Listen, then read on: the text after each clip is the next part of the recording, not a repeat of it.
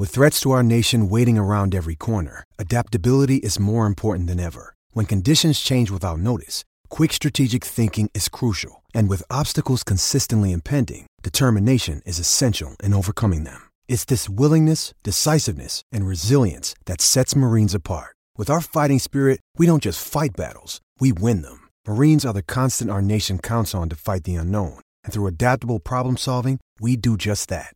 Learn more at marines.com.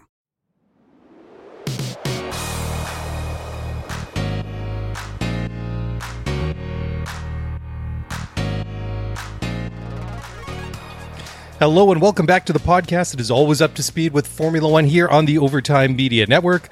Mark and Mark here, Daly and Hamilton, back again. It feels like Simon and Simon. It's got like a very 80s cop show vibe, doesn't it? But uh, it works, or Mark Squared or something. I don't know. We got to come up with something a little bit catchier. But uh, welcome back, man. How, how's it going? It sounds like you've been having a you've been having a week.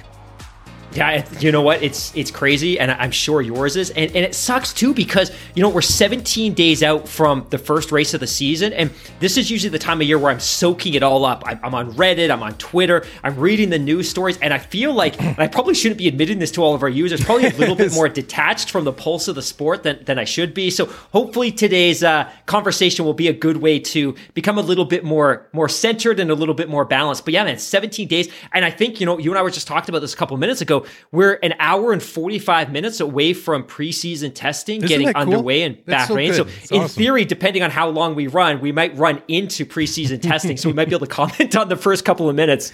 Well, you know, I, I, I, you know, I'd be remiss if I did uh, backtrack for a moment because uh, I was having some serious afterthoughts after we did the show. It was somewhat a little bit late last week just because of uh, circumstances. So we did the, we dropped the last week's show on Saturday rather than Thursday night, Friday morning here in, uh, in North America.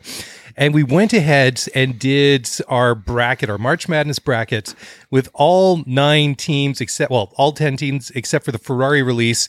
And then that dropped uh, just a couple of days ago this week. But after seeing the Ferrari, I feel entirely justified and I completely feel relaxed and, and, and confident that we knocked them out in the quarterfinals or whatever, whatever it was. I didn't feel like based on what I saw in that lukewarm wef- efforts, that they deserve to progress any further in our bracket this year. What, what are your thoughts on the Ferrari? Yeah, you know what? The same. And, and I felt justified. And to be honest, like it was going to have to be something pretty incredible to to kind of force us to go back and adjust our brackets or reevaluate the way we place the teams. You know, I look at it. It's it's a matte finish. I I I. I I appreciate a red car with kind of a glossy look. Uh, it's a matte finish. There's kind of a basic gradient to a darker red on maybe the back 20% of the car. And then for me, the killer is I, I really don't like Mission Winnow. I don't like that statement. I don't like that association. I don't like the fact that regardless of the reason why i don't like the fact that these tobacco companies are creeping back into the sport. And and you know last year it was there the m with the upside down w or the m with the w like it was there but it wasn't as prominent. The problem this year is they've embossed it in neon. So you have this neon outline of the mission winnow emblem on the car like on the shark fin on, on the uh, engine cover and the side pod like it's not a good look. I don't like the red. It's super underwhelming. Um, to me, it's nothing special. And to your point, I would knock it down. In fact, if we were to redo the bracket today, I'd have to. I'd, I'd have Ferrari playing the the play-in Play-in bracket. round. Like I wouldn't even have given them an entry into the tournament. But yeah, super, super, super unimpressed. And like I said, I, I really like red cars with gloss, and I think the Ferraris really pop when they're glossy, especially under the sun or under the lights of a night race. Yeah. This is Matt, super not cool. I think I feel the same way as you, man. Well, you know, it's it's interesting because when we were chatting about it a couple of days ago, uh, you know, earlier this week, you know, I, I think I texted you something to the effect of in a car or a livery that's supposed to be stunning in its simplicity, this one fell like really short. Yeah. And I mean, if you look at it, it really felt like they just slapped a bunch of sponsor logos all, all over the place. And that, uh, Yeah. the big Mission Winnow thing on the airbox, like you say, it just uh, really sticks out. So I I'm cool with our, our, our final two, our final with uh, Aston Martin edging out the, uh, the, the Mercedes W12. Yeah, I'm pretty. I'm pretty happy with the way how it uh, turned out. But uh, you know, I am super excited that uh, we are literally just minutes away now from the first uh, testing sessions of the year. That that that's exciting. And when I was looking at it today, when I saw that we're 14 days away today on Thursday night, March uh, 11th, here it is on the on the West Coast. 14 days away from FP1 in in Bahrain. So it- it's starting to get. Uh, it, it's starting to get pretty real and pretty exciting. I'm pretty happy to uh, you know to, to say or to feel like we're right on the top of uh, things. But it was pretty interesting. I mean, if you look uh, at some of the drivers that are going to be uh, uh, on the track today, we're going to see both uh, the Mercedes drivers. We're going to see Max Verstappen, uh both Danny Ricciardo and Lando Norris uh, out there in the McLaren, both the Aston Martin drivers. Only Esteban Ocon for Alpine, which is you know I think pretty lo- you know, logical considering Al- Alonso had that bike accident a couple of weeks ago both Ferrari uh, drivers, and we're going to see Gasly and Tsunoda uh, out in the Alpha Tauri, and Kimi Raikkonen, and Giovinazzi out in the uh, Alfa Romeo. And then uh, we're going to see uh, Mick Schumacher, Nikita Mazepin in the Haas, and then uh, Roy Nissany out in uh, in the Williams. So I mean, pretty much the teams are going with their you know their their their top drivers. You know, not too many reserve drivers or junior drivers out there. And uh, well, we're not going to see the Mercedes tomorrow or on Sunday, but uh, still pr- pretty ex- uh, pretty exciting to see. But I mean, we're going to see the the, the Aston Martin guys. Uh, both uh, Seb and Lance are going to be out there Friday, Saturday, Sunday, and uh, looks like they're going to put in some serious miles on that on the AMR 21. See, not not even first race of the year, and I got that one. Well down. done, well done. I, I, would have just said the green car. The I, haven't got car. the I haven't got the model numbers rec- uh, memorized yet. I think that's I think that's a, a really good summary. And forgive me if we're going to get into this a little bit, but for those of you that are kind of newer to the sport, and I think based on what we've heard from a lot of you over the last couple of weeks, especially this whole kind of uh, new um, ingestion or intake of these drive to survive fans. Uh, winter testing is really important, but historically, it was eight days spread over two weeks. So you basically had this huge two week block where the cars were just piling hundreds of kilometers on the cars. Last year, the year before, it was truncated down to six days, two three day sessions over two weeks.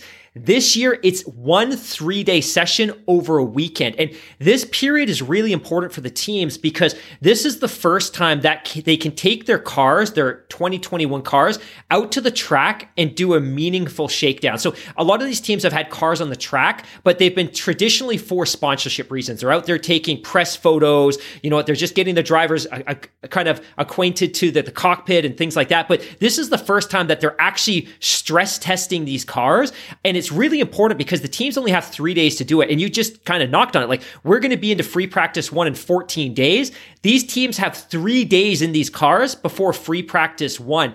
And, and what's also really interesting about this is when you look past years past, the teams could have both cars on the track at the same time. They can't. So we look at these days Friday, Saturday, Sunday. They're kind of split into a morning session and an afternoon session. So you're basically going to have one driver in a morning session or an afternoon session. Or in the case of Williams, and I really don't understand what's going on here, is they're only going to execute on one session a day. So they're going to have Nissany out on Friday, they're going to have Latifi out on Saturday, and they're going to have Russell out on Sunday, which means that prior to Q1 or pre practice one in 14 days, Nicholas Latifi has one session in that car car one day in that car, which is, and again, he's not like he's a rookie driver and he knows what he's doing, but it's not a lot of time to become familiar with the new cars, especially with the floor changes and things like that. So to me, this is, this is pretty interesting. I'm not saying I want to go back to eight days because I think from a, a media perspective, it's exhausting to spend that much time at the track. But the one benefit that it does potentially have for some of these teams is, and we talked about this last couple of weeks, the teams are really secretive of their cars leading up to this event. So I think the less time that their cars are necessarily exposed, the better better. But what we'll also see this year, and they don't like this, is in the past in winter testing, if they brought the car back into the garage, they would put up the shrouds. They can't put up the shrouds anymore. So it know kind of creates a little less privacy. But yeah, three days, it's crazy. But at the same time, I'm happy we moved through it. And to your point, we're at free practice in almost no time. I know it's great, isn't it? Uh, and I was just kind of thinking when you were kind of like uh, just uh, breaking that all down. So go, we'll put more miles on our car going down to Costco than these guys will. Exa- exactly. I mean, I'm exaggerating a little bit, but it really is a, a far cry of what it used to be, even back in uh, you know way back in like the 90s and you know years gone by when they'd uh, test almost uh, unlimited. I mean, they do like uh, you know mid-season testing and things like that, and uh, de- developing the car. Just it's a far cry from uh, from where it used to be, but I, I think it's a it's a good thing, especially in this new era of cost restraint and cost caps and things like that that. It just, uh, I, I, think it's a, a, good way, and I, I think it. Um, I, I, wonder if it's going to throw a bit of a degree of unpredictability into the season, especially in the early races uh, for the teams yeah, that uh, may not have uh, ironed out all the bugs. And um, but I mean, for the drivers, like you're just uh, talking about the Williams drivers, that they're only going to get one session in that car before we hit uh, you know the Bahrain Grand Prix in a couple of weeks you know, I, I, mean, it's one thing to sit there in the simulator and do all these things too, but there's nothing like getting in the car and and, and doing the real thing. So it's it's going to be fascinating to watch. But uh, I, I, think that uh, the the one thing that really stood out for me is the fact that uh, both Aston Martin drivers are going to be out there all weekend as well. So they're really going at it hard right from the the, the word go, and uh, we'll we'll see how that uh, translate into results, or or maybe not in a couple of weeks. But uh, exciting! It's it's a great time of year.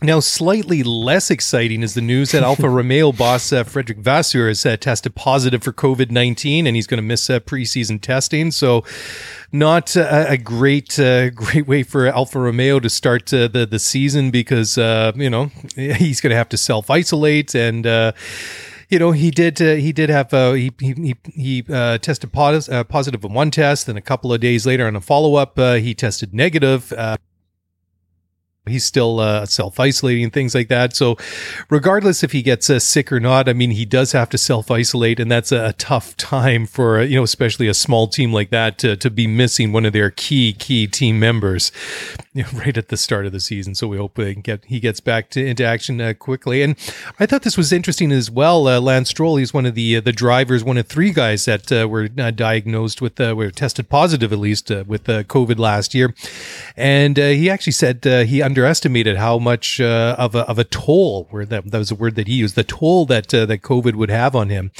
and uh, it put it knocked him out of the the German Grand Prix, and then uh, he said it really affected him for the the, the following two races after that, and uh, he said it was just he had no no energy physically, he was just completely wiped out, and he wasn't even a great place mentally. I mean, I, I think sometimes that is a something that's maybe overlooked a little bit. I mean, we all know it, like the um, you know the you know the, the the physical skill skill that these guys have and the physical conditioning, but the, the, the mental sharpness that you have to be or you have to possess to be a Formula One driver and to react in, uh, well, I mean, uh, in a split second is probably too slow, but uh, it's interesting uh, that uh, that Lance is admit, uh, admitting that it it really did you know affect him for those couple of races until he really got back and he had a really awesome race, obviously in Turkey, but you know it was it was a tough year for Lance.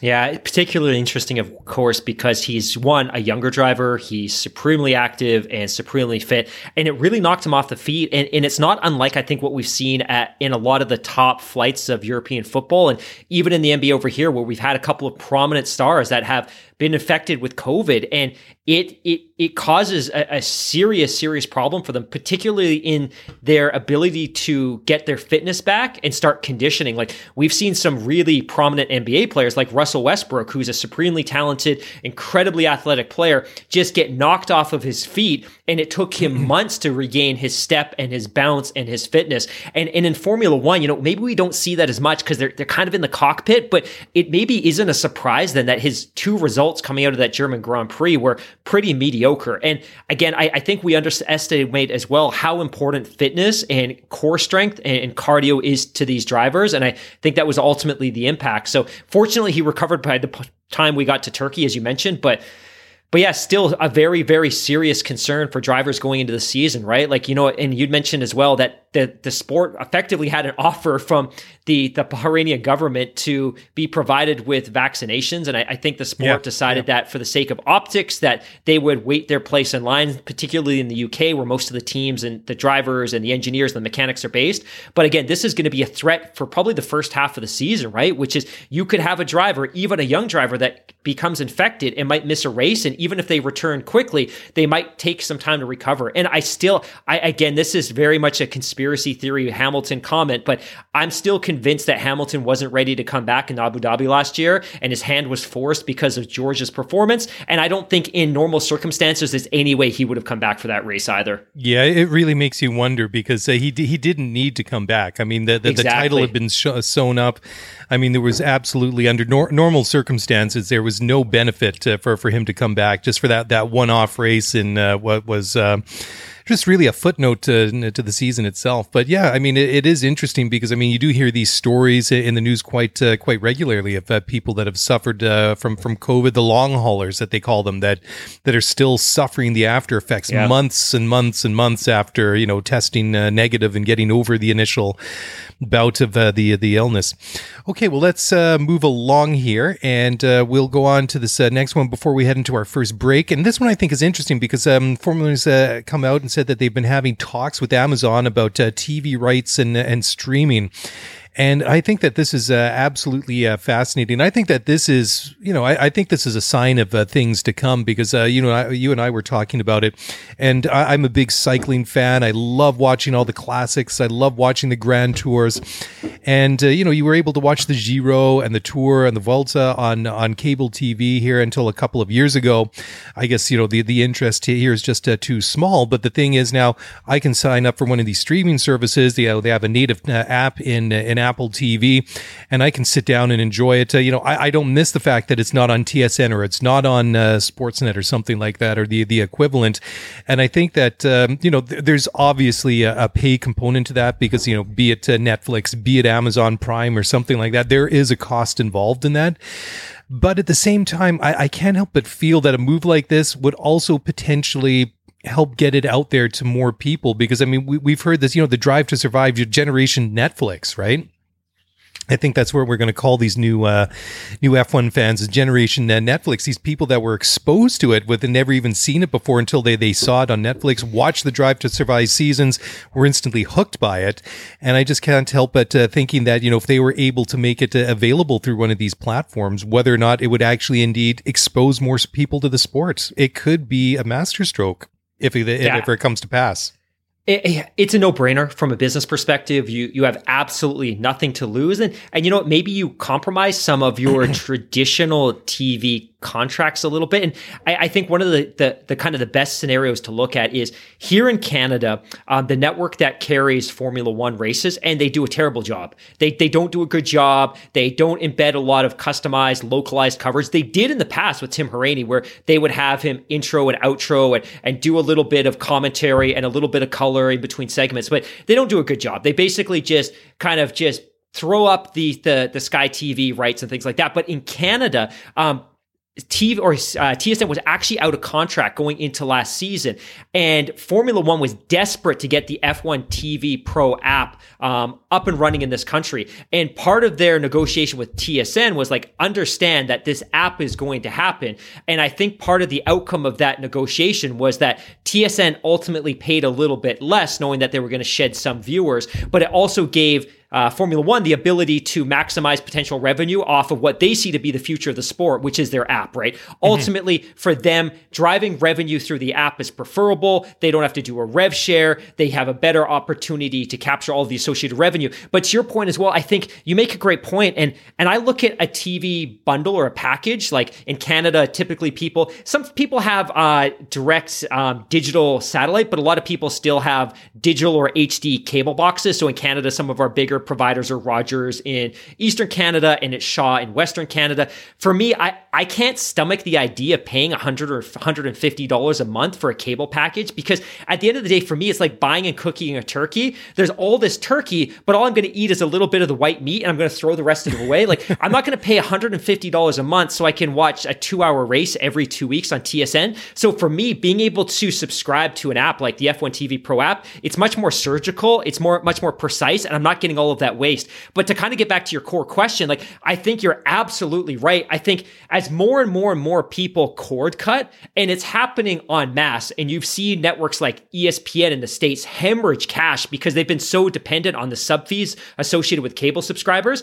I think there's a huge opportunity. And I think Amazon's a really good one because if you look at Amazon's subscriber base and you look at the number of people that um, utilize the Amazon Prime video app, like there's something there. Do you know what I mean? There's more people in Canada today that are uh, uh, Amazon Prime customer than they are enrolled in a traditional cable TV package. So mm-hmm. I don't think there's any harm trying it. And you know, we've seen Facebook do it in the past couple of years where they've been broadcasting localized Major League Baseball streams. We've seen TSN or we've seen Twitter broadcasting NFL. Like there's no harm here trying it. I just always believed, and I don't know if it was you, I was talking about this. Like I always just thought that there could have been some symmetry between Netflix and Formula One. And it's been speculated for many years that Netflix might get into the live sports broadcasting. And given that they already have a, a relatively strong partnership, I always thought that kind of made sense. But ultimately, I would be excited to see this as well. And I think for some fans as well, this is a way to circumvent the paywall. So in a lot of countries where Formula One has historically been free over the air,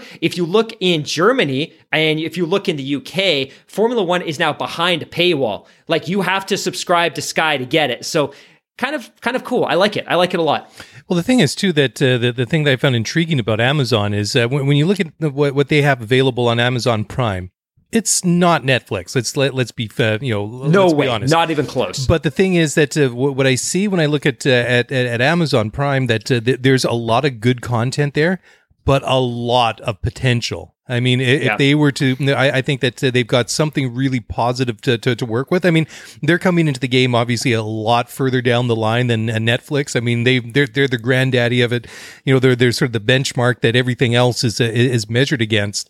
And then uh, you know, I, I mean, Amazon is obviously uber successful in other areas, and just uh, based on what they've done, it you know, I have to believe at some point that this whole Amazon streaming thing is going to really take off, and whether or not uh, it, it rivals Netflix Netflix. That remains to be seen, but uh, there there certainly is you know quite a lot for of, of, room for growth on that platform for sure. I'll just add one thing as well. Um, you're you're absolutely right. It's not Netflix, and I don't know that they necessarily want it to be Netflix. In a lot of ways, Amazon Prime Video is a marketplace. Like there's free content on there, yes. but there's also rentals, and there's yeah. also the ability to bolt on other premium streaming services. And I think for F1, like, hey, you know what? If we throw a couple of free races on Amazon Prime but we also bolt on the F1 TV Pro app. Maybe that's a way to get some additional subs because we, just to your point, we expose some people to races that might not traditionally see it, make a few free, give people a, a bit of a test, and then we give them a pathway to bolt on the F1 TV Pro app to their existing Amazon Prime video account. Like maybe there's something there. And I know we've got to jump to a commercial, but I think the last kind of exciting update is Formula One announced, and again, if, if we're going to talk about this later, I apologize, but Formula One announced that they've done some pretty significant tinkering under the hood of the F1 TV Pro app this year. Um, a couple of big improvements that we're going to see are Android users are going to be able to Chromecast the content natively to your TV. And for the first time, iOS users are going to be able to AirPlay the content. So today, for me, last season, and this sucked, the only way I could see the content on my TV is if I did screen sharing, mm. which is a garbage experience. Yeah. This year, no this year, going to natively. And then the other exciting thing too is Formula One also announced that they're working on a native Apple TV app, which they're hoping to launch before the end of the season, and a native Android TV app. So, couple of cool things coming down the pipeline. And for the first time, they're going to be um, broadcasting the content in true 1080p at 50 frames per second. So in prior years, it was a heavily compressed 720p stream. This year is going to be true 1080p, which will actually beat out what you'd be getting over the air with your HD cable box or your HD satellite box, which are all 720p streams. So super excited about that. Yeah, absolutely. That should be really, really cool. And really loving the fact that they're going to come out with like the Apple TV and the Android apps. I think that's a, a great, great move. We never would have seen that under, uh, you know, Bernie Ecclestone, but hey, We've, we, no we've been there, but we've been there before. Anyways, uh, time for a quick break here on the Overtime Media Network. Don't go away. We'll be back in just a moment. Passion, drive, and patience. The formula for winning championships is also what keeps your ride or die alive. eBay Motors has everything you need to maintain your vehicle and level it up to peak performance superchargers, roof racks, exhaust kits, LED headlights, and more. Whether you're into speed, power, or style, eBay Motors has you covered. With over 122 million parts for your number one ride or die, you'll always find exactly what you're looking for. And with eBay Guaranteed Fit, your part is guaranteed to fit your ride every time or your money back.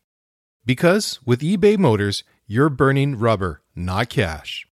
With all the parts you need at the prices you want, It's easy to make your car the MVP and bring home huge wins. Keep your ride or die alive at ebaymotors.com. Eligible items only.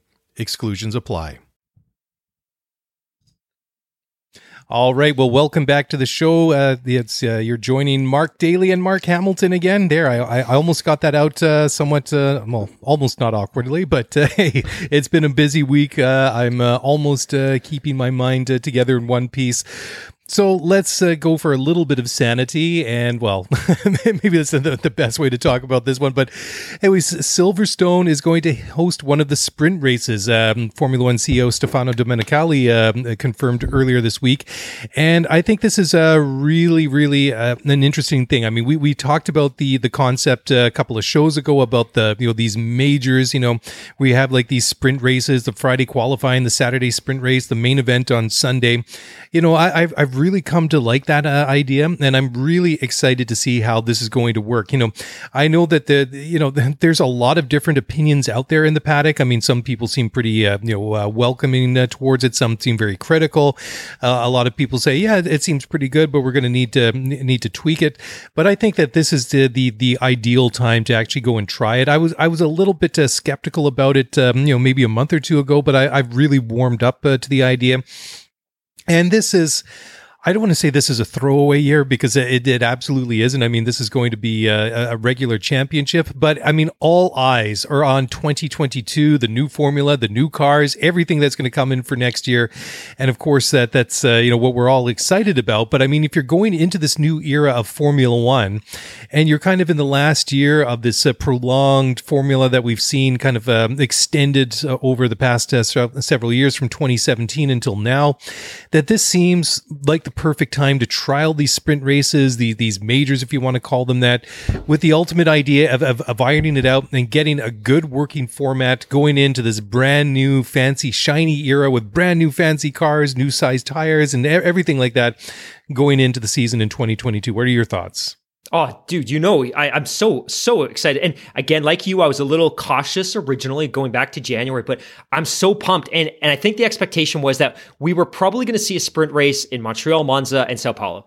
And, and to put one in Silverstone is incredibly exciting. And I just, I think about what that weekend looks like, right? Like a traditional Grand Prix weekend is you have a couple of practice sessions on Friday, nobody's watching. You have a practice session on Saturday morning, midday, nobody's watching. Then you have qualifying on Saturday night, and then you have the race midday Saturday. So you kind of compress the weekend into this like 18 hour, 24 hour period. And ultimately, no one's watching free practice. Some people are watching qualifying and then everyone watches the Grand Prix. But you think about it now, like the potential is that you have qualifying on a Friday night. So prime time Friday night, or sorry, qualifying on prime time Friday night. Then you have the sprint race on Saturday. Then you have the race weekend, the Grand Prix on the Sunday. Like that is must watch TV mm-hmm. three days in a row. And, and that's, that's a huge boon to the sport because it draws eyeballs to the TV. But the other thing that it could potentially do as well is sell packages, sell tickets, right? Like when you're buying Grand Prix weekend tickets, like you can buy race tickets for the entire weekend. So you can go every single day, you know, walk around, see the paddock, see the sessions, blah, blah, blah, blah, blah. Ultimately, everyone buys tickets for the, for the Sunday. Nobody's there for free practice. But now you also have this potential where you could charge a premium because hey, we can do a three package deal. You see, you see qualifying, you see the sprint race, you see the Grand Prix.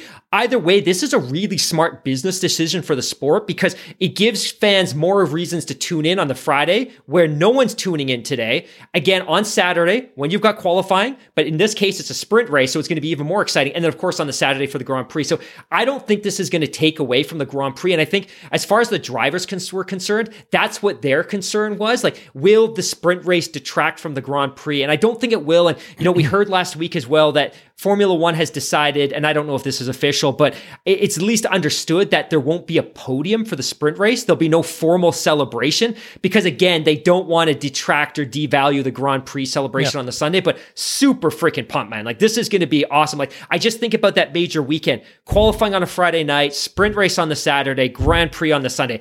Gives us a ton to talk about. Yeah, absolutely. And, uh, you know, to be completely honest, the last time that uh, we went to a race, we went to the Spanish Grand Prix. We'd never been to Barcelona before, and it's a wonderful city. It's a fantastic place to go and visit. And uh, you know, we we had passes for the entire weekend, so Thursday, Friday, Saturday. I guess Thursday, you know, there's there's the uh, the ability to walk around to the paddock. That you got the practice sessions on Friday, so you know we, we were only there. I, I think we were there. I think the entire time, five or six days. It was basically the, the the the race was right in the middle of our stay, and we got to Barcelona. and We found out how what what an awesome uh, you know the place this was, and we realized we only have five, six, seven days, whatever it was. Now I can't remember, and realized okay, well at least two of these days are going to be completely taken up by going to uh, to to the track, watching the race, which was of course the reason why we were there. But uh, you know, if you have like the you change up that format, all of a sudden, you know, if if you're flying into a, a race somewhere, you're you know you're completely reevaluating how you're going to spend your time. But also uh, for for for everybody that's watching at home, of course, now all of a sudden, okay, well, you know, if if there's some highlights or something worthwhile that you you could maybe go back and see if there was some video from from the Friday like uh, practice sessions or something. Yeah, that, that's that's maybe interesting. But now you you replace that with a qualifying session. You got the sprint race on Saturday, like you say, that becomes appointment television. You're you're you're booking off that hour. You're, you're blocking that one hour off on a Friday night to watch the qualifying. You're you're blocking off that one hour, which you would you spent anyways to watch qualifying on Saturday and Sunday. You know, I, am getting excited just talking about it. You know, it just uh, it adds more interest, more excitement over the course of three days rather than that one hour on Saturday and then the full two hours on Sunday afternoon. It just, I, I think it really highlights the, the, the interest and gives you a reason to, to watch. Yeah, totally. Yeah. And, and, you know, if I'm the drivers, I, I want to get behind this because this could be potential leverage to fight back against a driver salary cap, right? Like if you're going to ask more of us and we're going to start putting sprint races and we're going to go through the strain and the stress of preparing and competing, like this, this could be just negotiating leverage to fight back against the concept of a, of a driver salary cap. And maybe that's already set in stone. I don't know. But if I'm the drivers, I'm embracing this because one, it's a cash opportunity for me. It's more exposure for me. It's more exposure for my sponsors. It's it's ultimately a good thing. I think what I'm really curious about is one, we don't yet know what the prize points allocations would be, if any, because it's also possible that we run the sprint races this season without any points allocated. Maybe it's just a cash deal. Um, but we also don't know what the payout would look like in terms of cash prizes for drivers and constructors. So a lot that's not yet understood. Yeah.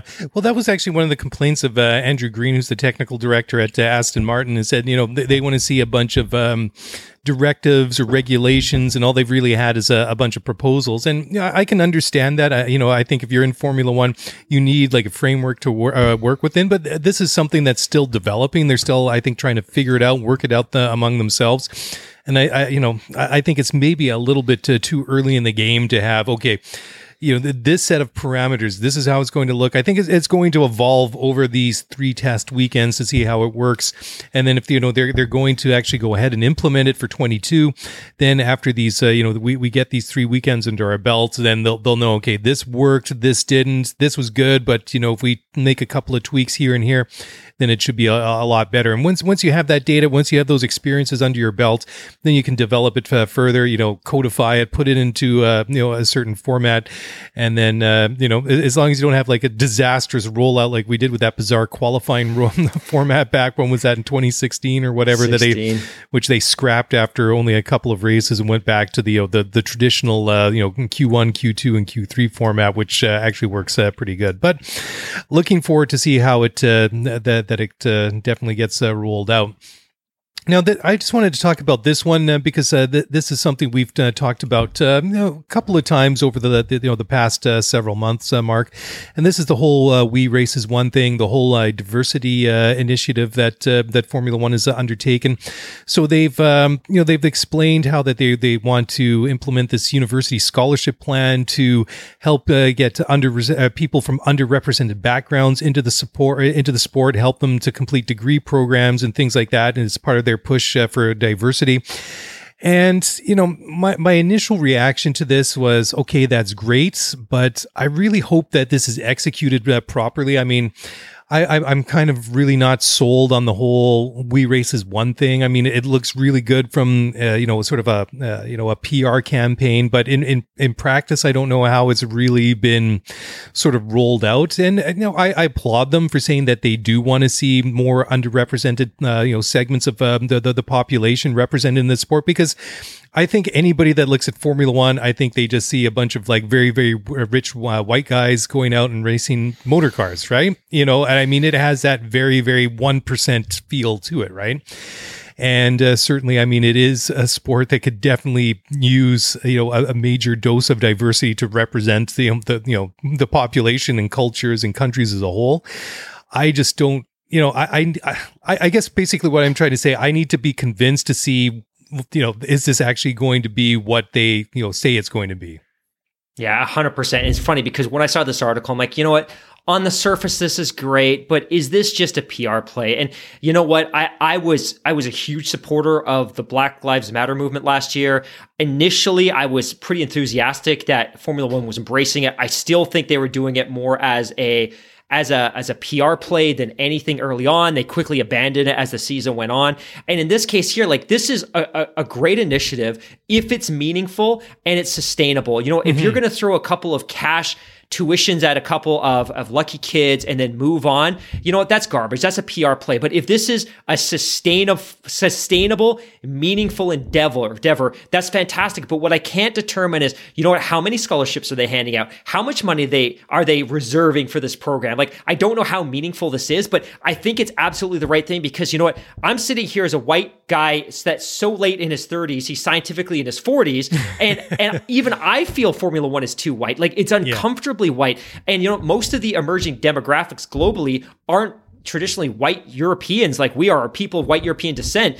And and I don't think Formula One does a good enough job of reflecting its future and emerging audience. And this is a great way to do that is by encouraging and giving people that have the skills and the capacity to succeed in this field the opportunity to do so. You know, you reach out, you find these folks and you give them that financial passport so they can make the journey. The the other piece I want to add on this and you know, we haven't talked about this, but I am very, very excited that the W Series has been added as an official support series to Formula mm-hmm. One this year at eight races. I was very excited when the W Series began in 2019. Um, it was great to see it evolve a little bit last year. Hopefully, it's going to bounce back post COVID this year in a meaningful way. That's cool. Uh, I think the challenge is, and a lot of people, like a lot of my friends and people I interact with, they, they always ask, like, hey, when are we going to see a female driver? Like, when are we going to see a female driver in Formula One? It's going to be in our lifetime, but it's not going to be this generation. And the, the reason reason I say that is that it's the way that they've kind of approached this is is tough. You've kind of built the upper echelon of a race series uh, devoted to nurturing female drivers, but you don't have any infrastructure below that. You don't have you, you don't have a grassroots feeder system. You're not encouraging young girls and young women to get into the sport, but you've kind of built it at the top, which is good, but it's going to take 5, 10 or 15 years to kind of build that feeder infrastructure so you can start developing those kids when they're five, six, seven, just like you did with Nico Rosberg and Lewis Hamilton and Max Verstappen and all these other drivers. So I think they're moving in the right direction, but I, I'm very confident that not even within our lifetime, but probably within the next 15 to 20 years, we'll see a competitive woman racing in Formula One and hopefully more. You know, we've seen women successful um, or at least competitive in open wheel racing before, especially in kart back in the late 2000s. Mm-hmm. We obviously saw Danica Patrick in Japan a number of years ago. Like the clearly the capabilities there. We just need to build the grassroots infrastructure support network to give them the opportunity to start racing and being nurtured at that younger age. But all this said, if, if F1 wants to invest in scholarships, you know what? Do it in a meaningful way. Share how many scholarships, share the amount of capital that you're putting aside because I think this is the right move. I just hope it's not a publicity move. Yeah, so do I. And uh, Mark, I, I think uh, this is a good place uh, to stop uh, just for another break, uh, maybe a little bit ahead of uh, schedule, because I want to dive into something now that that you really picked up on. I thought it was a rather astute ob- observation, and that was the, the whole Lewis Hamilton contract distraction. Is, is, exactly the word that you used on the last show was distraction. So we'll get into that right after the this commercial break. So don't go away. We'll be back in just a moment.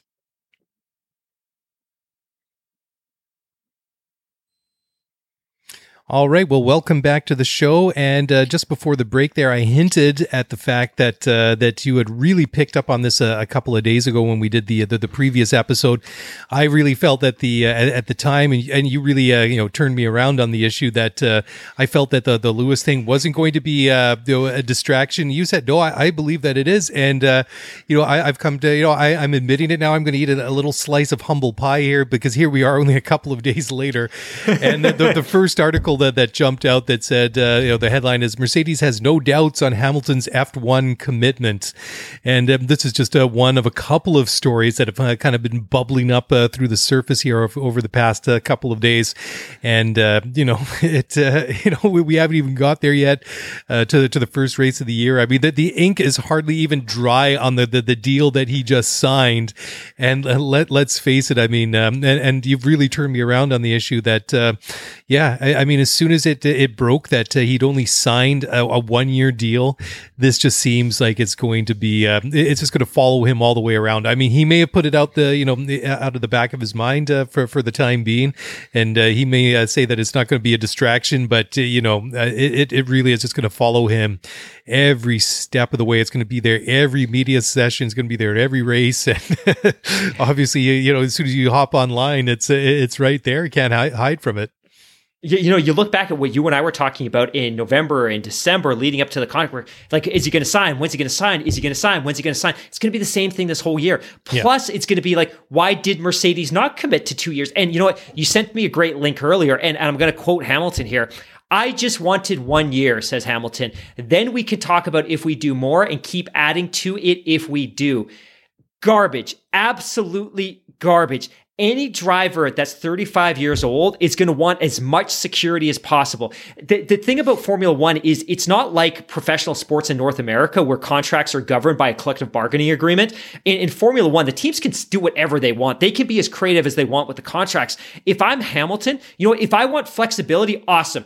Give me a one year deal with a driver option and another driver option. So, you know what? I have that security for two or three years, but I also have the flexibility to opt out of the contract and let the team pursue other options. Like, if if that's what he really wanted was flexibility, you know what? Convince Mercedes in total to give you a deal that's one plus one with an option. Like, I don't know why they didn't do that. Like, he's saying he wants flexibility. I'm like, I'm sure, I'm sure you do, but you could have had that with the security of being able to opt out of a second or opt out of a third year deal. Like, I, I don't understand. And I, I think he's talking out of the side of his mouth because he's saying what he needs to say to protect the team. But obviously, this isn't the deal he want or isn't the deal that he wanted. And I don't know if it's because they were so far apart in terms of the value, the annual value of the contract that he wanted to have. I, I don't know why we didn't end up, and I think we're probably going to hear more and more about it, but I think you're absolutely right. Every single media session, every single scrum, every single podcast from now until he resigns in December, we're going to be talking about this. And the speculation will increase more if he has a tough season, and it's going to, it's going to intensify even more if he has a great season. Like it's just the team has put him in a tough position. I shouldn't say the team has put him in the tough position because ultimately they may have offered more. It just may not have been with the the annual value that he wanted. And again, this is what happens. Like now here you and I are speculating like he only signed this contract. like you said, the ink is still drying and we're already like crazy speculating about why it wasn't longer. So, yeah, this is a mess, and I think it's going to be really challenging for the Mercedes PR team to kind of stick handle throughout the course of the season.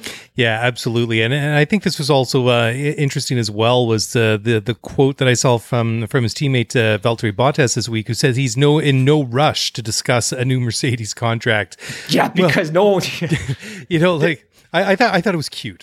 yeah, I love I love the way you put that. It's cute because ultimately you have no leverage in that conversation, and you're just sitting by your phone every single night in your trailer, like, please, Toto, please call me and talk about a contract because I don't think he's going to get one. So yeah. he can he can say those niceties. I don't think there's going to be a contract offered for him. Yeah, I, I really think that uh, you know I don't want to say he's kind of reached the end of the, the, the line there. I mean, I mean he's done an exceptional job. He's done exactly what uh, they needed him to do when he yep. was there. I mean, he's yep. been able to to win some races. He's uh, been driving the best car in Formula One, and uh, you know, I mean, he's been right there uh, at at the front for the you know the past uh, several years. So I mean, it was a great move for him. I mean, yeah, I'm sure that when that that that move happened after Rosberg retired at the end of 2016 was just obviously was unexpected uh, on many fronts, and I mean it just worked out uh, phenomenally well. I mean, but the one thing that that that still just uh, I find interesting is that it's always been a one year deal, a one year deal. It's just been this rolling one year deal over the, the, the past four seasons, and at some point, uh, you know, it, it has to come to an end, right?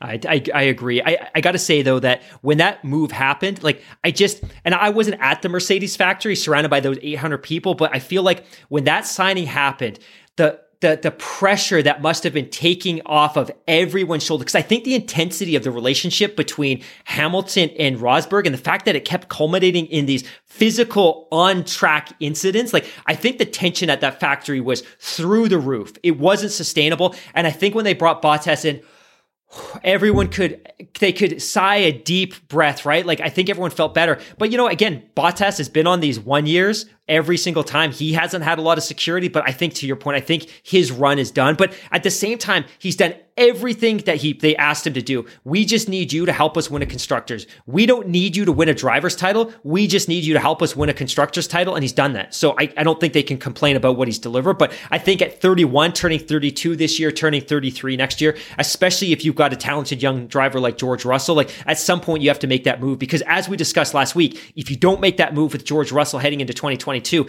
you lose him as an option. And then what do you do? Do you keep Valtteri Bottas indefinitely? It's yeah, it's, it's not a good business business decision.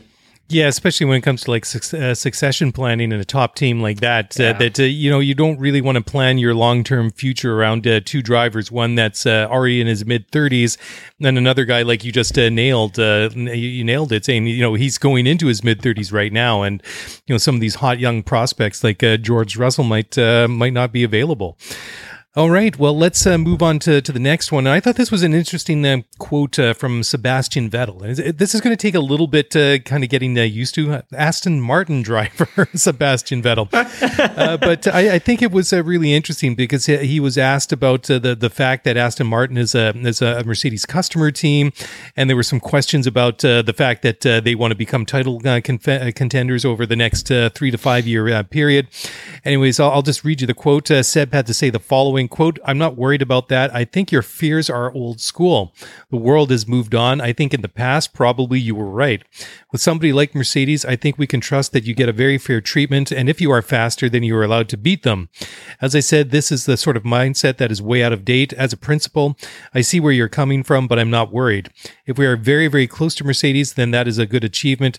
So it would be the last thing I would worry about. End quote. So that that that is interesting. Uh, I mean, I, I don't think that. Uh, I, I just can't see a, a, world where a customer team would uh, w- would not be allowed to compete with, uh, with with Mercedes. I mean, certainly within the team. I mean, we've seen team orders that that's nothing new in Formula One. But uh, I mean, I, I, could see maybe back in the day if a Ferrari and especially if old man Ferrari Enzo was still around, and uh, l- let's just say that uh, you know one of his cars was being threatened to be passed by the one of the Alfas or one of the Hasses or something like that. Then I'm pretty sure that there would be something like that. But I, I just can't see in, in, in, this day and age how how they could interfere and impose team orders on on, on a customer team. But he, he does you know raise a really really good point, and I think it will be fascinating to see that uh, Aston Martin as a customer Mercedes team running one of the Mercedes power units in the back of their car, how it's going to match up against the Mercedes works teams the, the, themselves. And I, I think that uh, Seb nails it when he said that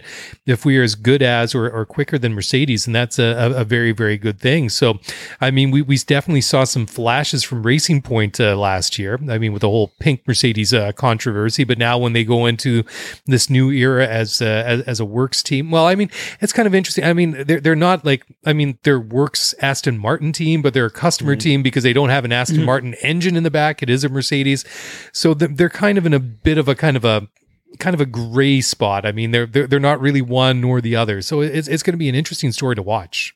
I'm sorry, I'm just distracted by this photo of Sebastian Vettel in in an Aston Martin Formula One car at Silverstone, and we've all seen this photo, but it's still so good, especially with the engine bulge that we talked about last week. Oh, the car looks so good. You know, it's funny too because when I saw when I saw this title, I thought it was more about the functional ability of a customer team to win a title versus a customer team being enabled to win a title relative to the demands of the partner team, the team that they're buying the engines from. Uh, and it's funny too, because I'm trying to think back now throughout the entire turbo hybrid era. I think that Mercedes, I think that win that Racing Point had last winter in Bahrain was that the first and only time a Mercedes customer team has won a race in the hybrid era? I think it probably would have been. Yeah, it's I mean, interesting, yeah. but I, I, also don't believe I don't believe that Mercedes would have any issue. Like I, I don't I, I think if if Aston Martin was to come out and put a more competitive car on the track, I think they would internalize that as we didn't do a good enough job developing our car. And at the end of the day, I think ultimately they're going to be thrilled that any team with their power unit in the back of that car is successful is a good story for them. Um, I also read a really really and by the way, I'm gonna I'm gonna I don't know if I did, but I'm gonna link it out on Twitter. I read a really good story the other day that kind of broke down the breakdown in the relationship between McLaren, who was functionally the Mercedes works team prior to 2010, and that relationship. But but yeah, I, I don't think I think I agree with Vettel. I think it's kind of old school thinking that Mercedes is going to come down hard on Aston Martin because they're beating them potentially in the constructors championship. I think that's nonsense. Yeah, that just doesn't uh, compute uh, for for for me either.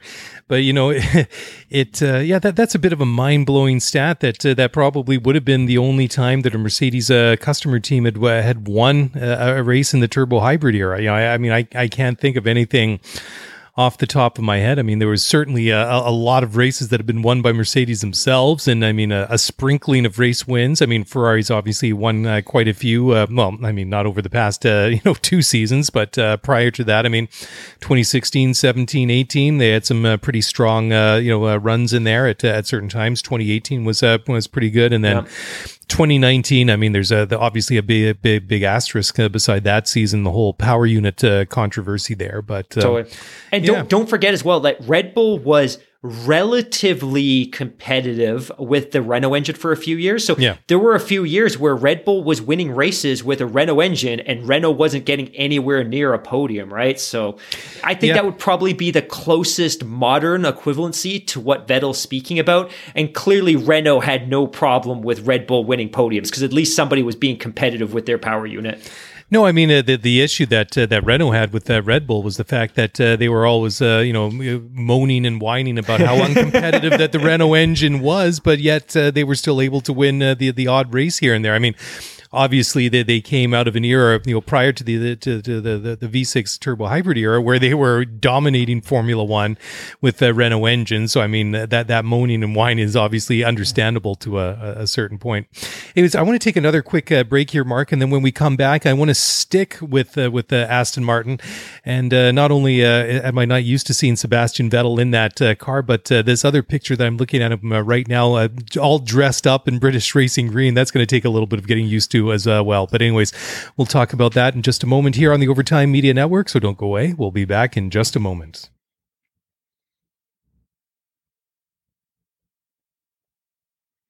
All right. Well, welcome back to the podcast. As always, up to speed with Formula One, and uh, we are breaking down all the latest uh, news. And uh, this next story I wanted to discuss, I think, is uh, really quite uh, interesting. There's a, a couple of um, you know different quotes that I've seen around, but uh, Sebastian Vettel, going into this season, his first year with Aston Martin here in 2021, feels he doesn't have anything to prove to the, all the critics out there, and there there's been a lot of them who wrote him off, especially after what was a pretty pretty you know dire year last year at uh, uh, Ferrari, and uh, he said, "quote I'm not interested in what people think." End quote. Well, I mean that that certainly sounds, um, at least on the surface, about a guy that doesn't feel like he gives a bleep about what uh, you know people are saying. I mean, I I don't think that uh, necessarily he. I mean. He does have uh, something to prove, but I think he doesn't need to prove it in terms well, maybe he does. I mean, I, I, think he still believes that he's got another championship uh, in him. But I think at least at this point, going into this uh, year one of the new Aston Martin project, I think that the, the the focus is not going to be on Sebastian Vettel being a title contender. I mean, if he turns out to be uh, in the in the title race this year, I think that's a completely different uh, uh, story. But I, I think I, I kind of understand where he's coming from on this. Yeah, let me ask you a question because this is this is this is the way I look at this is this was a driver who was supremely successful in the V8 era with Red Bull. He ran off four straight world championships unbelievable run. He he concludes his time at Red Bull as they're kind of making that transition to the V6 turbo hybrid. 2014 is a write off. He goes to Ferrari. He doesn't win a title. Um, Ferrari implodes in 2018 when they had a legit shot. 2019 was bad. 2020 was a disaster. And that may have been artificial because of some things that we've talked about over the last couple of weeks. But do you feel that his era with Ferrari has potentially tarnished his legacy? Will or will people look back when in 10 years from now when they talk about Sebastian Vettel, do they just look back and associate him with his success at Red Bull or is that Ferrari story always going to be part of his legacy that he went to the big bad Ferrari and couldn't deliver and in 2018 imploded and then Charles Leclerc came and became the dominant driver and then 2020 was a disaster like how, how do you think the Ferrari experience shapes the narrative that is his legacy? Yeah, you know that that is an interesting one. I mean, that's certainly something I've really thought about uh, a, a, lot, and I think definitely it's taken a bit of the shine off of his uh, career. I mean, especially when when Charles came in in 2019 and was competitive uh, right off of the bat. you know, right from the very first, uh, right from the very first race. When I mean, it was obvious in in in, uh, in Australia that they implemented team orders because I mean, Seb was not as fast as uh, Charles was even in that race, and then you go to Bahrain. I mean, he he should have won that that race if he didn't have the mechanical gremlins. Yep. And if we didn't have that bizarre double Renault, you know, DNF right at the, the last couple of laps that brought out that safety car, he wouldn't have even been on the podium. So, I mean, that was there right from the, the, the very beginning. And, and that controversy, that discussion kind of, that, that went all season long, right up until Monza when you had on the opening lap, Sebastian uh, spun out, uh, I think was in the Ascari curve, then collected Lance when he came back onto the track. And then Charles goes on and uh, he, he wins uh, the, the Italian Grand Prix for the first time in what was it, 20 years or something? Yeah. Fighting off not just Lewis Hamilton, but uh, Valtteri Bottas. I mean, you had both the Mercedes boys, you know, tag teaming him all race long. And th- there was no more discussion at that point that that was not Seb's team uh, anymore. But I mean, obviously there was going to be a little bit of time to um, kind of settle into the team. You know, the, the, the first year or two, they were sort of um, on the rise again. Certainly in 2017, there were signs that maybe something special was happening. And then 2018, it looked like it was on. It looked like that these were, that this, it was going to happen. It looked like they had a legit shot uh, to, uh, you know, to, to, to, win the championship, maybe two championships uh, that year. And then, like you say, I mean, in that last third of the season after the summer break, it really just imploded. I mean, he had a really, really good race. It was in Spa, wasn't it? That he, he beat yep. Lewis Hamilton. Yeah. And then Singapore happened. And then there was just, uh, you know, there was too many of, you know, those moments uh, that, uh, that he, I think he's been a little bit, uh, you know, renowned for over the past, uh, you know, a year or two where, you know, he, you know, he's collected, uh, you know, other drivers or done things that you wouldn't expect, you know, a guy that's been you know, right up at the pinnacle, right up at the top there, make these sorts of things. So, I mean, he's going to have those Uh, critics. I mean, certainly he may feel that uh, he doesn't, um, you know, have anything to prove to them. But I guess uh, it really, I, I, think, you know, if you're uh, Sebastian Vettel, is just, uh, you know, I think you have to ask yourself, like, like, what are you trying to prove? Like, are you trying to prove you're still good enough to be in Formula One? Are you trying to prove that uh, you're still, uh, you know, a, a, title contender? I mean, you know, there, there's, you know, I, I, think it's kind of a vague statement. yeah, I mean, you you can say those things, but there, there's a, a number of different ways you can split that one. Yeah, I, I, I really agree with with what you're saying. And obviously 2015, 2016, they were they were relatively transitional years when he came to Ferrari. And and I think I think he would be excused for his performances those two years because Mercedes was just off the chart performance wise. Yeah. Off the chart, downforce, traction, uh, power delivery, everything about those cars was absolutely unbeatable. But I think you make a great point. Like you look at 17, he's right there right there up until Singapore. And then it all falls apart. And then in 2018, he's right there until maybe the last third, the last quarter of the season. And then he just drops off. And I think it was disappointing because you're right. Like they could have won two championships in 2018, not just the one. And then, like you said, 2019 was a disaster, not just because of his on track performance, but because of the, the very public relationship with Leclerc. And again, it wasn't a Nico Hamilton level of venom and vitriol and poison and toxicity, but it wasn't good. And 2020 was a disaster for all the reasons that we've spoken about. And I talked about this last week. Like, Aston Martin is this unbelievable opportunity for him to resurrect his career and his legacy. Mm-hmm. And I don't think he needs to win a championship to do that because I don't think anyone reasonably expects that this car and this team is going to win a championship. But if he can be competitive and he can win a race or win two races or collect a handful of podiums, I think that will go a long way to massaging and glossing over what we saw during those last couple of years at at Ferrari. Yeah, absolutely. I think so. But, you know, it really would make a compelling story if we see like a Brawn like uh, performance from Aston Martin this year. It would, you know, honestly, it would be a feel good story. I think it would be a, a great for a story for Formula One if uh, they came out and did in 2021 that Brawn GP did way back in 2009. I mean, because that, that was astounding. I mean, nobody expected them to do what they did. And I mean, Jensen rode that all the way to a, a world championship. And I mean, it was, uh, it was, it was, it, it was such an outlier and it was such an unexpected thing that happened that year. I mean, you know, I mean, it's, it's just one of those moments in modern Formula One that, um, you know, if, if I say 2009 Formula One World Championship, 2009 season. What what is the first thing that's going to pop into your mind? Is that that that beautiful Brawn uh, car with the, the, the white paint on it, with the, the the black and that sort of lime green trim on it, yeah and just uh, how phenomenal that car was, and just uh, like literally they caught everybody uh, by by surprise. I mean, if- the absolute the absolute best thing that could happen to Formula One this year is somebody that other than Mercedes wins the championship. Yeah, the absolute best thing that could happen for the sport, and I think the team that's maybe primed to make that run is possibly an Aston Martin. They have the right power unit. They've made the right investments in the car. They have a world championship driver. Like it would be the best possible narrative and story. It's like, hey, the, the Mercedes dominance is over, heading into a new era. You have this resurgent team. Like it would be, it would be the best possible case. Like I, I and I want it and I pray for it because it's good for the longevity of the sport. We just don't need the sport doesn't need another dominant performance from Mercedes because uh, you know Tim Hauraney, who's a, a, media personality in Canada, does a lot of official F1 coverage. He's F1 accredited. He has a great relationship with a number of F1 drivers.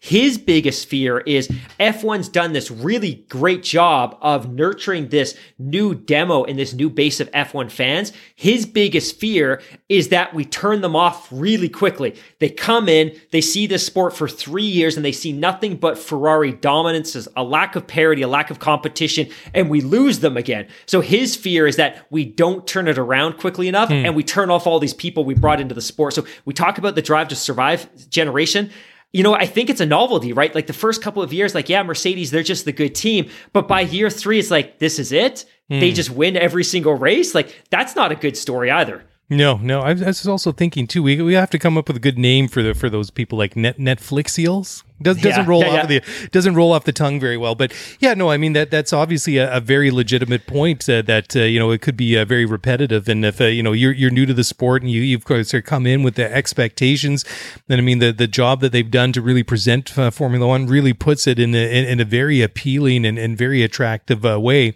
But I mean, if all the results and you know from from I, I mean they're they're not winning 23 races out of 23 races every year, but I mean they're still winning a significant you know portion of the the the, the races that we have on the schedule. So yeah, that would be uh, you know, re- really turning things off. But um, you know the the other thing I was thinking of too is when you were just saying you know to be this great story about uh, you know Aston Martin. You know they also have the, the, the Mercedes engines, but I was also thinking you know you also have McLaren in the background. Thinking, hey guys, we have Mercedes power too. What about us? But yeah. you know it, it will it, it, really is interesting to see where they might be in terms of uh, Mercedes and Aston Martin. But kind of based on the um, you know what, what we saw at times uh, last year from the Racing Point RP20 that maybe if there was the potential for a team to kind of maybe come out of left field to a certain uh, extent that maybe that Racing Point slash Aston Martin maybe has a, a bit of a shot at that. I think that you know it's funny I've been thinking a lot about this. I, I, think, and we talked about this right off the top, I think that the three day winter testing is going to be really problematic for McLaren. They need as much time on track as possible. They've just wedged a Mercedes power unit into a car that was effectively designed for a Renault for power Renault, unit. Yeah, now, yeah we saw a team work miracles in 2009 with the Brawn car, uh, but ultimately, I think that team's going to be the one that struggles. But you know what could be really, really helpful to Aston Martin this year is if we saw a resurgent Ferrari. If you had a resurgent Ferrari and suddenly you had three or maybe four teams that were fighting over championship points and fighting for podiums, like it could be conceivable that the best possible outcome for Aston Martin is if that becomes a four-way race, that you have four teams fighting for podiums and fighting for championship points. Because I say four-way because you know Red Bull won some races last year with that Honda Power unit. They're going to yeah. win a couple races this year, especially with the lengthened schedule. I, I think I think to increase the parity at the top would possibly be a good thing because I think one for one, I, I don't think Aston Martin has enough to compete with Mercedes over the course of a schedule. But if you throw in a wild card that is Ferrari, anything's possible. So, yeah, yeah, you know, Ferrari, that, I think calling them the wild card for this year is such a brilliant way to put it because they are the big question mark. They are the great unknown because I mean that uh, that that uh, you know little slip that Mika Salo made in that yes, Twitch yes. stream thing the the the other week. I mean, you know, the, it's the thing that I find so interesting about that. Uh, what was the fact that he, he said that they had this uh, this artificial uh, you know penalty imposed on them in the form of this uh, restricted fuel map and uh, but you know that was i mean fascinating the way that that just sort of slipped out in the conversation. But the, the wall of silence you know the, the silence just surrounding that is, is has been deafening. Is like nobody said oh you know that it, it, you know it didn't happen. Nobody's tried to discredit him. It's it's it's it's sort of very quietly become like a, a non-issue which it was potentially it was something that could have been i mean it, it was something that we thought was extremely explosive. It's just like well really? Is there something to this? Anyone anyone, anyone, hello, and it's just crickets. It's crickets everywhere. So, so I tried to do a little bit of digging on that one, and what I've learned is that it was an open secret within F1 circles that the teams knew and a lot of the media knew. But the media, in an effort to protect their position within the sport, didn't want to report on it, and haven't wanted to ask those questions. So unless they're boxed into a corner, they're not going to address it because to your point, I thought it was going to lead to a flurry of questions from the media. Like, what? Is this true? Is this true? Is this true? But by all accounts, it was a relatively open secret amongst the teams and the media. And, you know, I, I've talked about this before. The F1 media is very insular. You know what? They travel with the teams. There's only 10 teams. There's only 20 21 or 20 drivers. They desperately need all the access that they can get to be effective when it comes to covering the sport. And they don't want to burn bridges and they don't want to burn relationships. And they're not going to put themselves into a position where they could potentially lose access. And the understanding is there was a threat that they could if they reported on this. so people have tried to, and not to be too conspiratorial, but I honestly believe, like, especially if you look at the, the F1 media, they don't, they don't ask a lot of hard edged questions. They, they let some more pressing issues issues die. And I think it's just because they don't want to lose their access. Um, but I think it was an open secret and people don't want to press that one because they don't want to upset Ferrari. So I think it's a well known thing. And, and I, I think will be proven right if they come out today in a couple of minutes and they're super competitive and they start putting down crazy lap times. We'll know right away, like, hey, they didn't just recover this power through, through aerodynamics. Like it was there last year. It was just artificially restrained through an engine map. Okay, well, uh, we're, going to take one final break here on the show, and while we do that, I'm going to go and get the uh, the, the tinfoil. Can sit here and uh, you know rant on about uh, mainstream media conspiracy theories. so we'll have a little bit of fun with that, uh, but just joking. Anyways, we will take one final break here on the show, and then when we come back, we're still a couple of topics to talk about, and where better to start than Ferrari conspiracy series than or theories than to actually talk about Ferrari themselves, and we'll do that in just a moment. So don't go away. We'll be right back.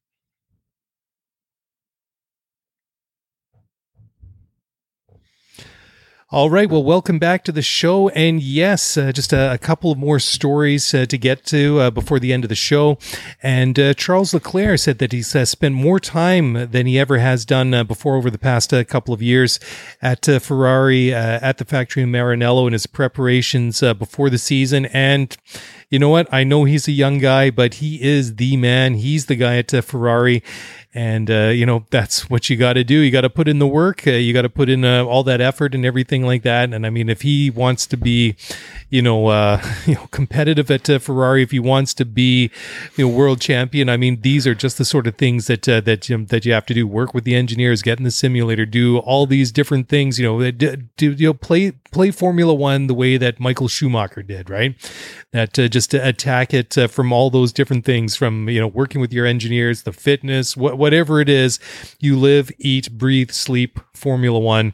And, uh, you know, if that, that means throwing up a cot in the corner of the factory at Maranello, then, you know, you know to, to win a world championship, uh, then maybe that's just what Charles needs to do. Yeah, absolutely. And I don't have a lot to add here other than the fact that, you know, we talk a lot about Sebastian Vettel and his time with Ferrari. Let me be very clear that nobody ever challenged his commitment to that team. Nobody yeah. ever challenged the amount of time he put on the simulator, the amount of time he dedicated to his fitness, the amount of time he put with his engineers and the mechanics. He he put in everything that he had, just like he did at Red Bull. And I think you're absolutely right. If if Charles Leclerc wasn't doing that, he better be doing it and he shouldn't be praised for doing it. Like my expectation is that if you're a Formula 1 driver, one of 20 in the world, mm-hmm. one of 20 in the world and you're racing for Ferrari, that should just be an absolute expectation. And you need to do it because you are the the de facto number one driver, and you also need to set the standard for Carlos Sainz because he needs to follow in your footsteps. But I, I don't think he needs to be praised for this. I think it just needs to be the expectation. And I'm sure yeah, he worked absolutely. hard last year, but especially in the absence of Sebastian Vettel, the team needs him to be laser focused because they need him to be able to understand every single possible driving dynamic of that car because he needs to be the one feeding them feedback so they can improve it over the season. Yeah, you know that's uh, very interesting. I mean, I, I, don't want to take away or make uh, any suggestions, uh, you know, otherwise about uh, Charles Leclerc, but I mean, that may be something to a certain extent that uh, I, I don't want to say it's a be a handicap that might be a little bit uh, too too much, but I mean, you know, I, I mean, compared to uh, you know a guy that's a four time world champion, he's been in Formula One for a very very long time, and his former teammate uh, Sebastian Vettel. Here you have a guy that's only got a couple of years of Formula One under his belt, and um, you know, I mean, he, certainly what he can give the engineers in, in terms of feedback and, uh, and, and things like that is valuable. But certainly, you have to think that perhaps to a certain degree that um, th- that his age may you know, may factor into that uh, a little bit. I mean, uh, uh, certainly as he grows older and as, as he matures as a driver, then, uh, you know, he gets more experience under his belt. I mean, whatever he's going to give them is going to be valuable. I, I, guess what, what I'm trying to say is that, you know, the, the more experience and time he has under uh, his belt in Formula One, the more that that's going to be, uh, I think, more valuable to, to, to the team. I'm not suggesting that, that it's going to be, uh, you know, that he's not going to give them anything as the car doesn't drive good and be, well, why Charles? you well, things, right? you know, yeah. I mean, not like that at all. I mean, uh, but uh, certainly it kind of makes uh, makes you wonder because you know you've gone, you, you know, you, you, had one really experienced driver. Now you got two pretty young drivers in the the, the biggest team in Formula One. So I mean, they they've taken a pretty big uh, gamble. But you know, I, I, mean, everything that I've heard about Carlos Sainz is that uh, you know has been pretty positive, and you know he's he's very focused in that uh, that that aspect as well. So it'll be very interesting to hear how these guys function within the team and also uh, you know how they work with the engineers and things like that. So it's just one of those other little stories in Formula One that's uh, kind of interesting. And also, uh, what I thought was interesting was uh, Ferrari team principal uh, Mattia Binotto said this week that uh, he feels that uh, despite all the time in the simulators and some of these outings that um, that Carlos has had in some of the older cars that that they can run, that you know it, it's given him exposure to the way that they do they, the, the certain procedures they have in the team, how they operate, and things like that. But he said, still having said that, that he doesn't think that he's going to be fully, you know, 100% integrated into the team uh, by the time, uh, you know, we, we hit the ground running here at Bahrain in a couple of weeks. And I, I can see that to, to a certain extent. I mean, it seems like a really, really long time now since we, we learned that Carlos Sainz was going to be replacing Sebastian Vettel at Ferrari this year. But still, I mean, just, just because it's been almost a year since that was uh, made public and made known doesn't mean that, that, that, uh, you know, he's actually been in that car and driving it. So yeah, I mean, it's, it's, there's going to be a certain uh, amount of a period of adjustment. And I, I certainly hope for Carlos's, uh, you know, sake that he's, he's still not struggling to integrate, you know, four, five, six, eight races into the season. But, uh, I, I, don't think he will. I mean, uh, just uh, the the fact that uh, we we talked about off the, the the, the top of the show that you know there's less t- testing uh, this year than in other years. Yeah, there, there's less opportunity too, but I mean he's not the only one that's going to be facing that challenge this year. Yeah, absolutely not. And and I really don't have a lot to add here, but I think one of the drivers that's going to have some I don't want to say struggles, but I think one of the drivers that obviously could have benefited from an extended winter testing season is is Carlos Sainz because to your point it feels like an eternity since he's been linked to Ferrari and he'd officially yeah. signed that contract because really he'd signed that contract before last season even began. So he still had to conclude an entire calendar with uh, with McLaren despite the fact that it was known he was going to Ferrari. I, I think the benefit in his case is one, this isn't the first time that he switched teams, right? Like it's yeah. not like he he's a young driver that's only been with one team, or he's an older driver that's been one with one team for for ten years. Like he he's been with Toro Rosso, he's been with Renault, he's been with McLaren. This is effectively the fourth time he switched, and by all accounts, he's easygoing, he's approachable, he's accessible, he's charismatic. I don't think there's going to be any issues integrating in, into the culture of that team. I think it's more about building familiarity and trust with his key advisors and his engineer, and that might take a little bit of time. But I think more sure, importantly, yeah. it's about him becoming becoming familiar with the car. And three days in Bahrain isn't enough to to achieve that. So I think he's going to have to learn fast and hard as the season fast approaches. Yeah, absolutely.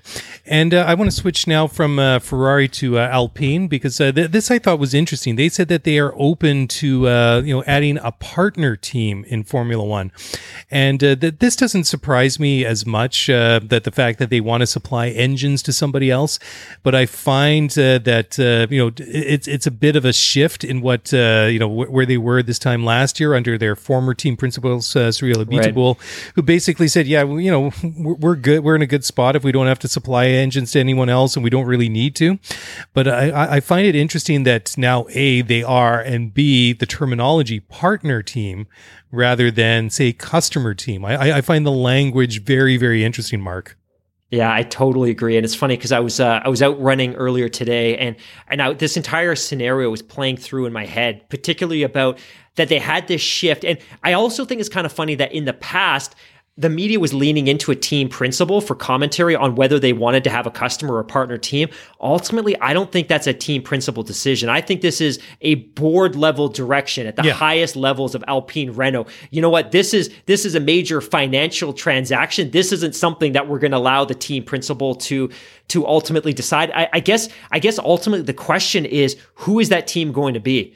And and if you look at the if you look at the teams right now, you got to think that Haas, for all the reasons we've talked about, and, and Sauber are are deeply embedded and very comfortable with Ferrari for all the reasons that we've talked about. Ferrari is sharing a ton of resources and people capital with Haas to keep them afloat. We we know what the the Sauber, Alfa Romeo, Ferrari linkages are.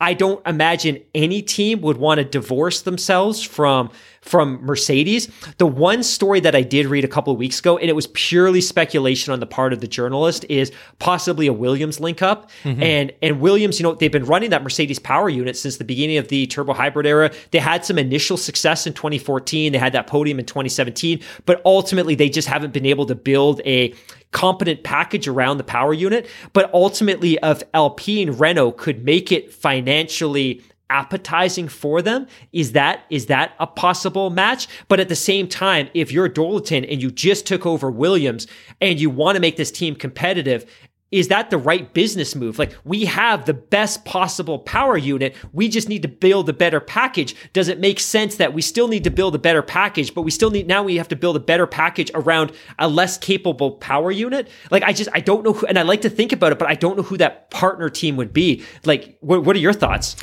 Yeah, well, I, I mean, this uh, this scenario is kind of played out in my head as well, and and, and to me, I mean, the, uh, the, the the Williams link is the, the the one that really sort of stands out. Uh, I mean, there's the the historical link, uh, like yep. you mentioned, great one, and the fact that, uh, like you very uh, you know accurate, you know, astutely you know mentioned as well. I mean, the Ferrari is just so intertwined with Haas and Alfa Romeo that uh, you know it, it's kind of hard to tell where where one ends and the other begins. Yeah, yeah I mean they're they're just you know the the the link between the Ferrari and those two customer teams is really really tight. So I mean when, when you kind of just do the mental math, I mean Williams is the one that uh, you know whether or not it happens is a completely different story, but it's the only one that really sort of makes sense.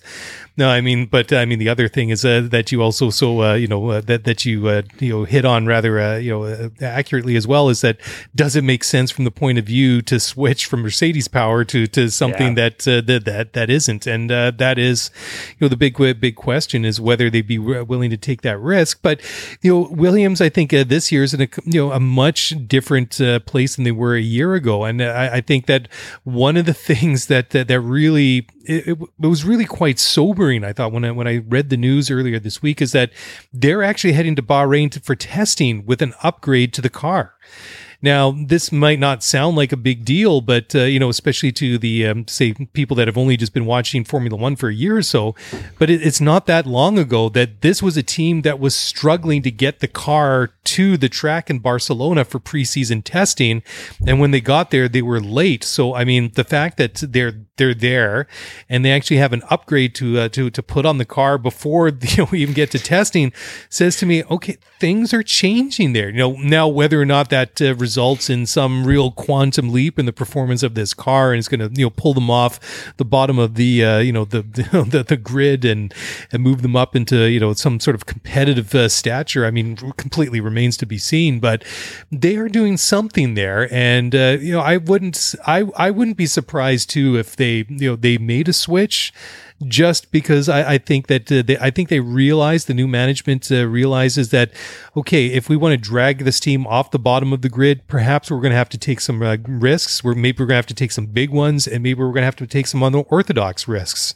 Now, whether or not you yeah. would you know have the stones to actually say, you know what, I you know I, I really don't think I need a Mercedes, but I think I you know I, we could be successful with a Renault engine. I mean, it would be a masterstroke. It would be pure brilliance if they could uh, you know pull that off and succeed with uh, something that isn't a, a, you know a Mercedes power unit. But you know maybe that's what they need to do. Maybe they need to be brave. Maybe they need to be unorthodox because uh, you know they've been stuck in the deepest of ruts the romantic in me would love this. And you know, we talked yeah. about this last week that if you look at the current livery, especially with that splash of yellow, it harkens yeah. back to the 90s. And again, for a, a, lot of our, our newer listeners that may not be familiar with Williams as a competitive team, they they had an engine partnership with Renault back in the 90s. And I'll just read this off for you because I think this is interesting with their Renault partnership, they won the Constructors Championship in 92. There you go. For our for our YouTube listeners, there it is.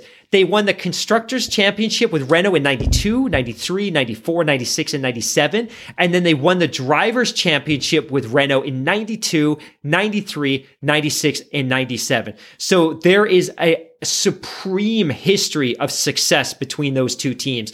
And you know what? You, you kind of hit on as well. Renault scored a couple of podiums last year, the first since they returned as a works team. What's not to say, what's to say that they aren't able to develop a power, a competitive power unit. And the other thing too is that as the engine regs change and as we start seeing the cost cap imposed, maybe the relevance of having that Mercedes power unit is less and less and less important ultimately. But I, I would love to see it, but this is the only one to me that kind of makes sense that kind of makes sense that if they're looking for an existing team on the grid that they could partner with, this is the only one that seems to make sense. Yeah, absolutely. And uh, for the, for those of you listening on the podcast, what I did is, uh, you know, here on my desk, I actually have, uh, you know, a 118 scale. Uh, it's an FW, uh, what was it, uh, 16 or 18? Let me just double check. I couldn't read in the light. Yeah, FW18. So that was the 1996 Williams, and that was the uh, the year that uh, Damon Hill won the, uh, the, the the world championship. And I mean that that is one of those classic looks. And I mean, right on the side of the engine cowling is uh, is Renault. So I mean, they they do have that historical partnership. I mean, uh, uh, Capito was with with Williams. Now he believes that they can, uh, they they can I, I, guess model or the, the, revival similar to what uh, McLaren has had. But I mean, uh, you know, the, the tie up with uh, Williams Renault is uh, tantalizing because of the, uh, the, the historical partnership. I mean, if Capito, you know, the the, the new Williams uh, CEO wants to model that that that revival that McLaren's had over the past couple of years, maybe he has to remember, maybe took a look that that McLaren Honda partnership, although you know that it looked really great on paper, didn't really work out so well. But I mean, I Renault's obviously in a much uh, different uh, position than uh, Honda was, uh, you know, four or five years ago in in Formula One. But uh, certainly, um, yeah, I, I, think that that they may have to make some very brave and unorthodox choices to drag this team off the the bottom of the grid. But one thing that they've also done that I think is really really good and beneficial is that they've added 2009 Formula One World Champion Jenson Button. You know, we talked about him a, a little bit um, earlier.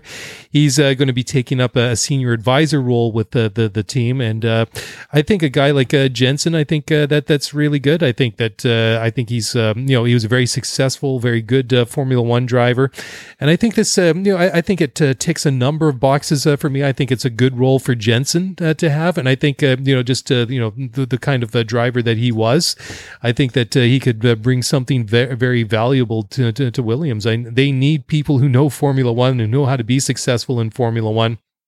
And uh, even though he may not have been in the cockpit of a Formula One car recently, I mean, it's been a couple of years.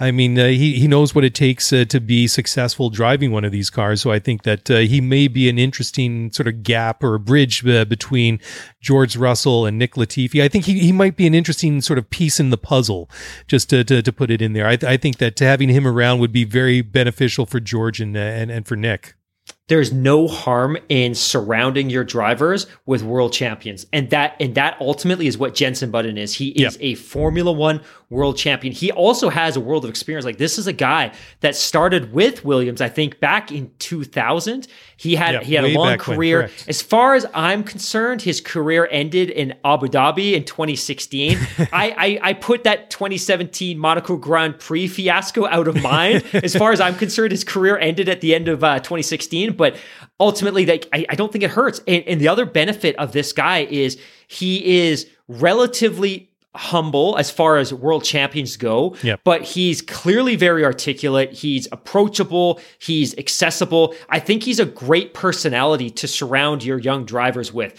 One, they can ask questions. And I don't think this is a guy that's going to be at the factory 40 hours a week, that's going to be traveling with the team. But I think just making him accessible to their drivers is a good thing. But it's also good, a good thing for the team to put somebody like that in the factory and around the team because it instills this sense of competence and and confidence that they don't necessarily have, right? You, you look at the bodies, they, they brought in Paddy Lowe and, and that was a disaster and he was gone. And you had Valtteri Bottas and he was a capable driver and then he was gone. And like, there's just been so much churn from a, a driver perspective and so much churn from a leadership perspective that I think it's really great that you bring in a pillar like this. And, and obviously Frank Williams had been there for a while and he'd been a part of some champion, all of the championship teams because obviously the team is named after his family.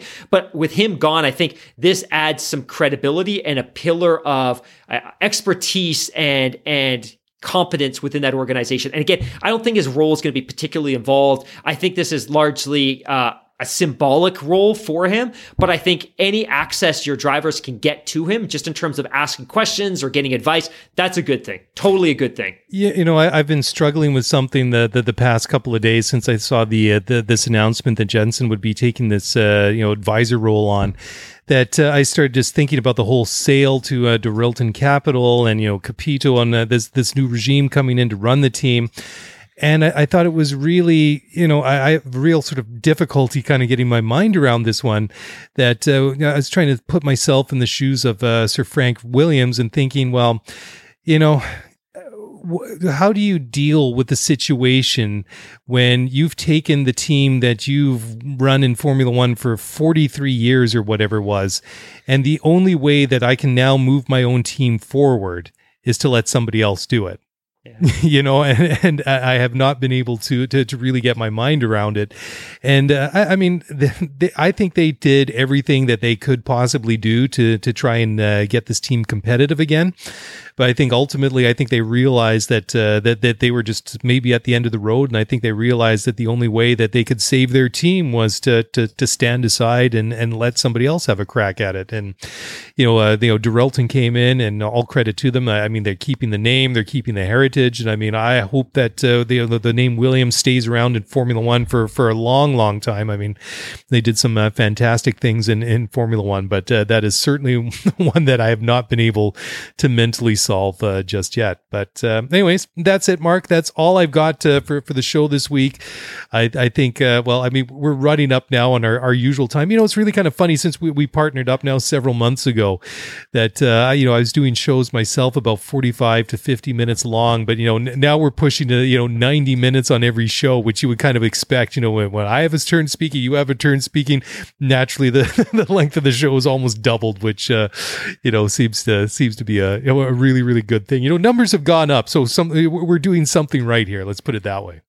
Totally yeah. Anyways, uh, like I say, that's all we've got for for this week. I mean, uh, just uh, before we go, Mark, how close are we now? Uh, I, I, mean, by the time obviously everybody starts listening to this, uh, you know, these first couple of test sessions will be in the bag. But what is the counter at now officially? Do you still have that handy? It was it was like an hour and something before we sat. Yeah. So you probably noticed I was distracted. I was looking in the background. So as of nine minutes, nine minutes, nine and minutes. forty eight seconds until preseason winter testing begins. Yeah, well, should, should we tease people and hang on for another nine minutes? No, we won't.